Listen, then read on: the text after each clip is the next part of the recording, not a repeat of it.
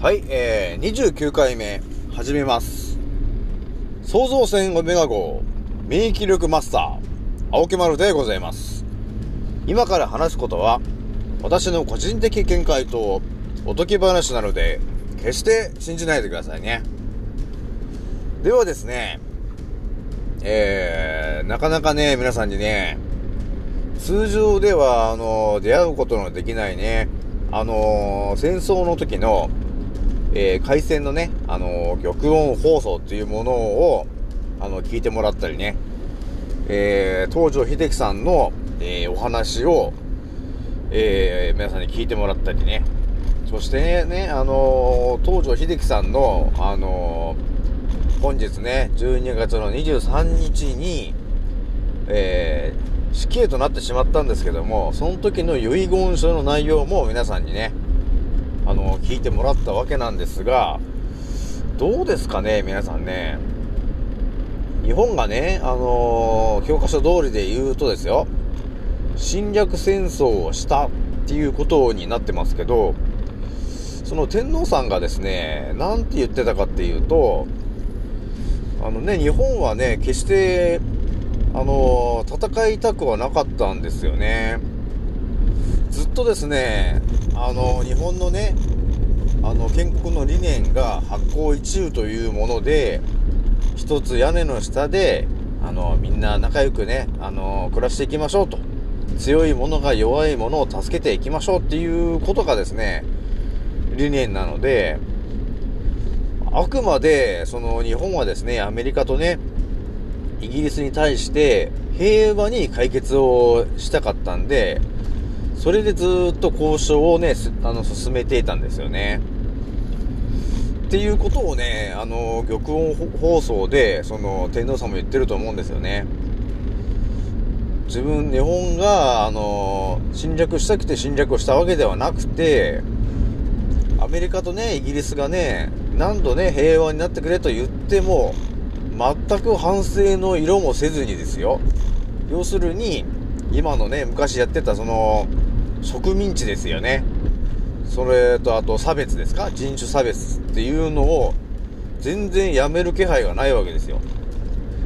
だから結局もう日本がアジアのね国々を日本の力を使ってみんなを助けるしかないということで立ち上がったのが第二次世界大戦、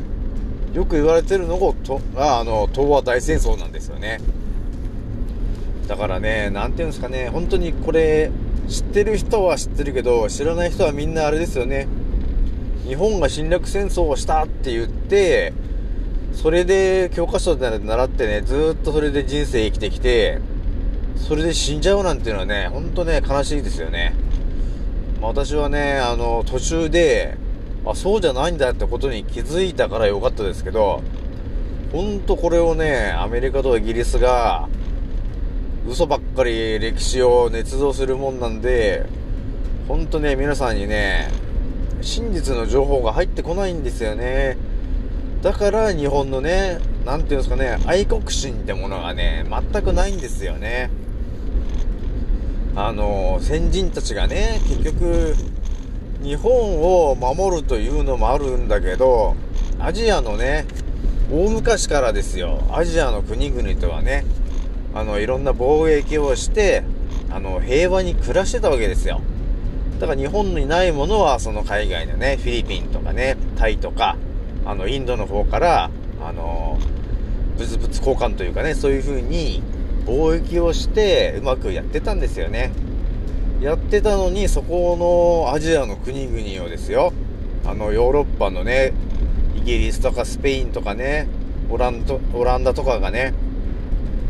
勝手に入ってきてね植民地にして奴隷扱いですよ。そしてね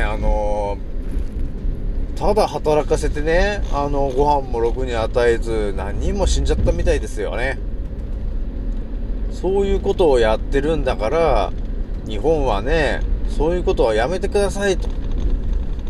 てみんな平等なんですっていうことを常にずっと言い続けてきたのが日本なんですよね。でそれを中心で言ってたのが要するに昭和天皇っていう天皇の人たちなんですよね。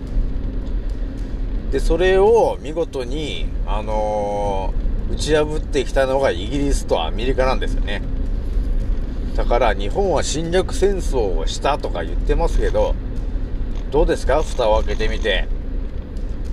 ちゃんと聞きました？聞いてみてもらえると分かるんですけど、全然侵略してないと思うんですよね。一応ね、このクリスマスまでにまたお伝えしますけど、最後の方でお伝えしたいのは、フィリピンとかね、インドネシアとかインドとかね、そういう国々がその第二次世界大戦でね、日本が、そのヨーロッパの国々を結局追い払ったわけなんだよね。で追い払っただけじゃないんだよ。結局追い払うというか、結局何がしたかったかっていうと、そのアジアの国々がそのヨーロッパのね国々からね、植民地にされてるんで、その支配している植民地のその国々をまず追い払うわけですよ。で日本が、何をやったかっていうと、その国が独立できるように体制を整えたんだよね。それを全部の国でやったわけですよ。だからなんていうんですかね、今の普通にあるようにね、政治家がいるような感じにして、もう学校も作ってるし、自分の国を守るための自衛隊というものも、その国の人たちでね、訓練をして、鍛え上げたわけですよ。そういうことをやってるから、侵略戦争じゃないんだよね。その、昔からね、仲良くしてるそのアジアの国々が、もう瀕死なわけですよ。なので、日本が、助けに行ったわけですよ。我々の先祖がね、アジアの国々を助けるためにね、行ったわけですよ。そんな歴史があるのにね、それを侵略戦争だと言って、私もね、ショックが大きかったですよね。だからこういうことになってるんで、まあ最後の方でね、また音声であげますけど、アジアの国々が結局、日本が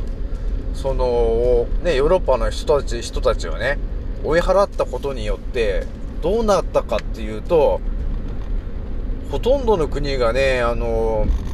そのヨーロッパのね国々からのねその植民地支配からね独立することができたんだよね。それをきっかけとしてね。だからみんなね言わないんですけど、案外ねそのアジアの国々、ヨーロッパそのねインドネシアとかね、フィリピンとかその辺のマレーシアとかインドとかね、そういうところの人たちはね、実はちょっと日本人のことをちょっと感謝してるっていう、ちょっとというか多分人によってね上下はあると思うんですよね。であと本当の歴史を知ってる人は結構ね、日本人に対して素直にありがとうっていうことを言ってくる人もいるぐらいなんですよね。まあでもね、ほとんどのね、国でもね、日本が侵略戦争をしたっていうことを教育で教えてるもんなんで、なかなかね、昔は本当にやってきて、でね、日本を誇りに思ってほしいっていうことをやってきてるんだけど、それがね、皆さんに教えられないようになってるからね、私はそれがちょっと悲しいなと思ってね、私もこのね、この動画をね、音声を見たんですけど、結局ね、なんていうんですかね、本当のことを知ったときに、なんで俺はこんなことも知らずにね、のほほんとね、生きてんだろうなと思っちゃったわけですよ。なのでね、こういうのを聞いちゃうと、結局なんか勝手になんかね、俺もね、あれなんですよね、勝手に涙が出てきちゃったわけですよ。なんで俺はこんなことも知らずに生きてるんだと。なんていうんですかね、もうすぐにでもあれかなと思いましたね。靖国神社に行かないといけないって思いましたね。これ死ぬまでに絶対一回行って、もうなんかみんなに謝りたいですよね、私もね。いや、謝りたいというかね、なんていうんですかね、なんか知らなくてごめんねっていう感じがね、あるんですよ。何か込み上げてくるものがね、あるわけですよ。わかりますかね、この気持ちが。なのでね、これはみんなにね、ぜひともね、同じ気持ちになってもらいたくて、私はこういうことを言ってるんですよね。なんていうんですかね、だから結局日本は侵略戦争もしてないし、アジアの国々を助けるためにみんなもう命を懸けてアジアのね、国々を救いに行ったわけですよ。で、それなのにね、結局なんだ、日本が 100% 悪かったと、侵略戦争をやったんだっていうことにして、そのね、中心となっていたね、その東條さんもそうですけど、そういう人たちをね、永久戦犯だって、もうふざけんじゃねっていう感じしますよね。それでさらに死刑ですよ。もうね、私としてはね、意味がわからないですよね。そんなことをやってるね、イギリスとね、アメリカはね、一体何を考えてんだろうって私は思いますよ。でもね、その天皇さんとそのね、東條さんが言ってましたけど、あくまでもイギリスとアメリカを攻めるんじゃないということを言ってるから、まあこれ以上私も何も言いませんが、結局その歴史はね、私も忘れないぞと思ってますけどね。まあ普通になんていうのね、こういう歴史を知ってしまうとね、そのアメリカ人とね、イギリスの人たちとね、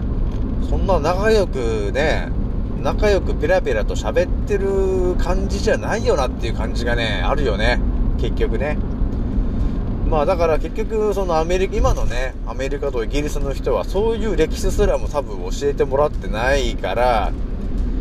なんていうんですかね、そういうそこを知らなければいいけど、結局知ってしまうとね、あの国は一体何をやってんだという感じになるよね。本当に込み上げてくるものがあるんだけど、そこはね、やっぱりね、昭和天皇とね、東條さんが言ってるから、特に刀を振りかざすことはないんですけど、実際ね、そういうことがあったんで、過去にね、ちょっとね、おかしいよねと思ってるんだよね。こんなことを我々が教えられてないなんてさ、とんでもないことですよね、本当に。で、さらに言ってしまうと、そのアメリカとイギリスがその2国も悪いんだけど、本当にね、今の支配層ですよね。その上の上にいる人たちですよね。本当にひどい人たちだなと私は思ってますよ。まあ、私が言ったところで何か変わるわけでもないんですけど、ただ私が言ってるのを、まあ、聞いてもらって、まあ一人でもね、